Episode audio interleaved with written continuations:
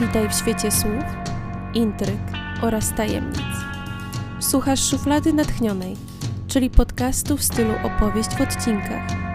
Za chwilę przeniesiesz się do krainy wyobraźni, pogoni za zbrodnią i prawdą. Ja jestem Zuza, a to jest moja szuflada, która właśnie otwiera przed Tobą wszystkie swoje sekrety. Oto jeden z nich.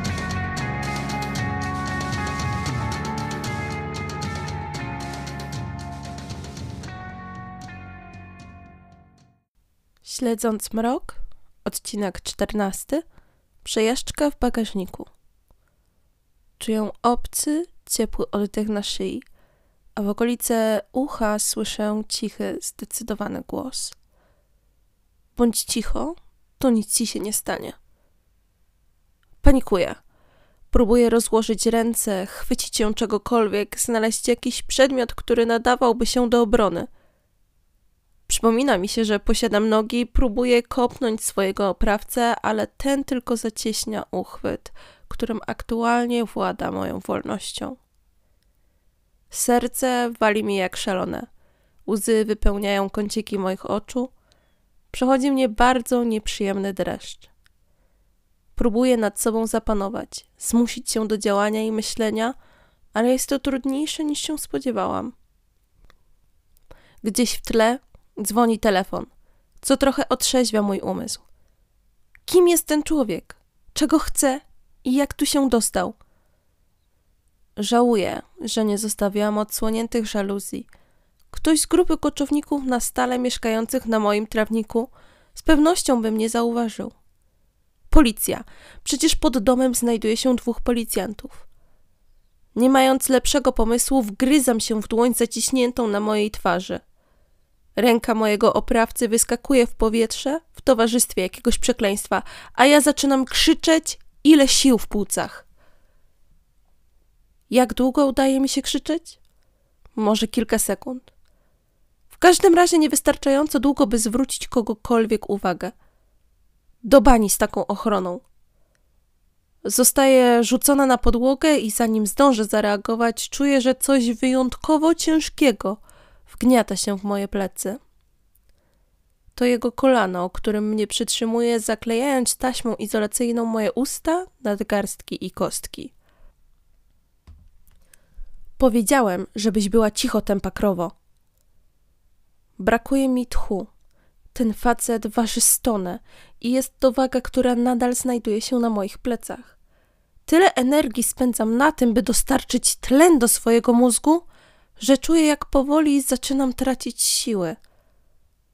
Gdy taśma się kończy, a ja oficjalnie tracę mobilność, mężczyzna wstaje i nogą przewraca mnie na plecy. Mam pierwszy raz okazję się mu przyjrzeć. Jest wyjątkowo wysoki, barczysty, ma tatuaż na ramieniu i maskę narciarską na twarzy. Kiedy już go widzę, wzmaga się we mnie strach. Facet jest olbrzymem, a ja czuję się taka mała, taka słaba. Cholera, perspektywa, że cała sytuacja skończy się dla mnie dobrze, oddala się. Mężczyzna nie obraca mnie jednak, by sobie popatrzeć na mnie. Chwyta mnie w okolicy brzucha i przerzuca moje wątłe ciało przez plecy. Wiszę teraz głową w dół i czuję, jak krew zaczyna mi spływać powoli do głowy. Włamywacz robi kilka kroków w stronę tylnego wyjścia z mieszkania, a ja nagle zdaję sobie sprawę, że niczego nie ruszył. Na stoliku znajduje się moje drogie pióro wieczne, mam stosunkowo nowy telewizor i nawet część mojej biżuterii jest na widoku, ale on wydaje się być na to obojętny. A jeżeli nie przyszedł mnie okraść, to znaczy, że pewnie dokądkolwiek mnie zabiera, ma to jakiś związek ze sprawą Marka Krukowskiego i Ewy. Kolejne kilka kroków i stajemy między kuchnią a salonem. Mężczyzna rozgląda się po mieszkaniu, wyciąga z kieszeni klucz i jak gdyby nigdy nic otwiera moje tylne drzwi, prowadzące na skromne podwórko. Ma klucz do mojego domu. Już mam znowu próbować robić harmider. Nawet nie wiem jak, ale muszę spróbować. Te plany jednak zostają szybko ukrócone, gdy mój oprawca decyduje się źle ocenić szerokość drzwi i uderzam głową we framugę. Mam zamglony obraz rzeczywistości przez moment, a potem wszystko zalewa się ciemnością. Tracę przytomność. Nie wiem ile czasu później, ale budzi mnie odgłos klaksonu. W głowie mocno mi szumi, czuję jak krew pulsuje mi pod czaszką w miejscu zderzenia z framugą. Otwieram oczy, ale nadal nic nie widzę poza kompletnym brakiem światła. Próbuję chwycić się w miejscu, w którym mam ranę, by sprawdzić, jak poważne obrażenia odniosłam. Nie mogę jednak oderwać jednej dłoni od drugiej i nagle zdaję sobie sprawę ze swojej sytuacji. Zostałam porwana. Panika powraca. Oczy się rozszerzają i ponownie zaczynam odczuwać strach o swoje życie, objawiający się zimnym potem i drgawkami. Jestem wewnątrz szybko przemieszczającego się pojazdu, prawdopodobnie w bagażniku. Co mogę zrobić? Jak sobie pomóc? Próbuję wyczuć za sobą ścianę, licząc na to, że znajdę coś ostrego, by móc uwolnić ręce. Hałas tworzony przez przejeżdżające obok samochody odrobinę mnie uspokaja. Dopóki jedziemy, jestem w miarę bezpieczna. Mogę działać. Na tyle, na ile zaklejone kostki i nadgarstki mi na to pozwalają, zbliżam się do tylnej ściany bagażnika. Wydaje mi się, że znajduję się w dość starym pojeździe, bo bagażnik jest mały i pachnie zużytą wykładziną. Pobliżej nieokreślonej wieczności znajduję odsłoniętą śrubkę, wystającą ze ściany bagażnika. Zaczynam dynamicznie ocierać o nią swoje nadgarstki. Udaje mi się zerwać jedną z warstw taśmy. Ranię sobie dłonie, krople krwi spływają mi po palcu. Ale jakie to ma znaczenie? Przecież mam szansę uwolnić dłonie. Szarpię się z gwoździem do momentu, aż auto zaczyna wyraźnie zwalniać. Sztywnieję i w myślach proszę, żebyśmy się jeszcze nie zatrzymywali. Na szczęście moje prośby zostają wysłuchane, bo samochód przystaje tylko na krótką chwilę. To mogło być zwykłe skrzyżowanie. Staliśmy pewnie na światłach. Po krótkim przystanku wznawiam desperacką próbę uwolnienia rąk, co udaje mi się osiągnąć. Kiedy czuję, jak puszcza ostatnia warstwa taśmy, płaczę ze szczęścia.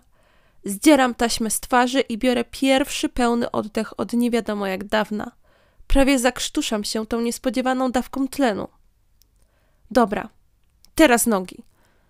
Nie mam możliwości usiąść ani zmienić za bardzo swojej bocznej pozycji. Próbuję więc wygiąć nogi do tyłu na tyle, by dosięgnąć taśmy. Muszę jednak przerwać swoją sesję gimnastyczną, bo samochód znowu zaczyna zwalniać. Nie, nie, tylko nie to. Wyciągam ręce i szukam czegokolwiek, czym mogłabym się bronić, ale bagażnik jest pusty. Nie pozostaje mi nic innego, jak spróbować zaskoczyć swojego oprawcę i uciec. Serce ponownie mi przyspiesza, przygryzam wargi, które nadal posiadają na sobie resztki kleju z taśmy i czekam, aż drzwi bagażnika otworzą się. Trześnięcie drzwiami samochodu, ciężkie, zbliżające się kroki, kluczyk wkładany do zamka bagażnika i światło. Rzucam się na porywacza całym ciałem, rzucam cios za ciosem. Czuję pod paznokciami jego skórę, słyszę jęk. A potem, potem wypadam z bagażnika z łomotem na ziemię. Nie czuję bólu, chociaż jestem świadoma swojego niekorzystnego położenia.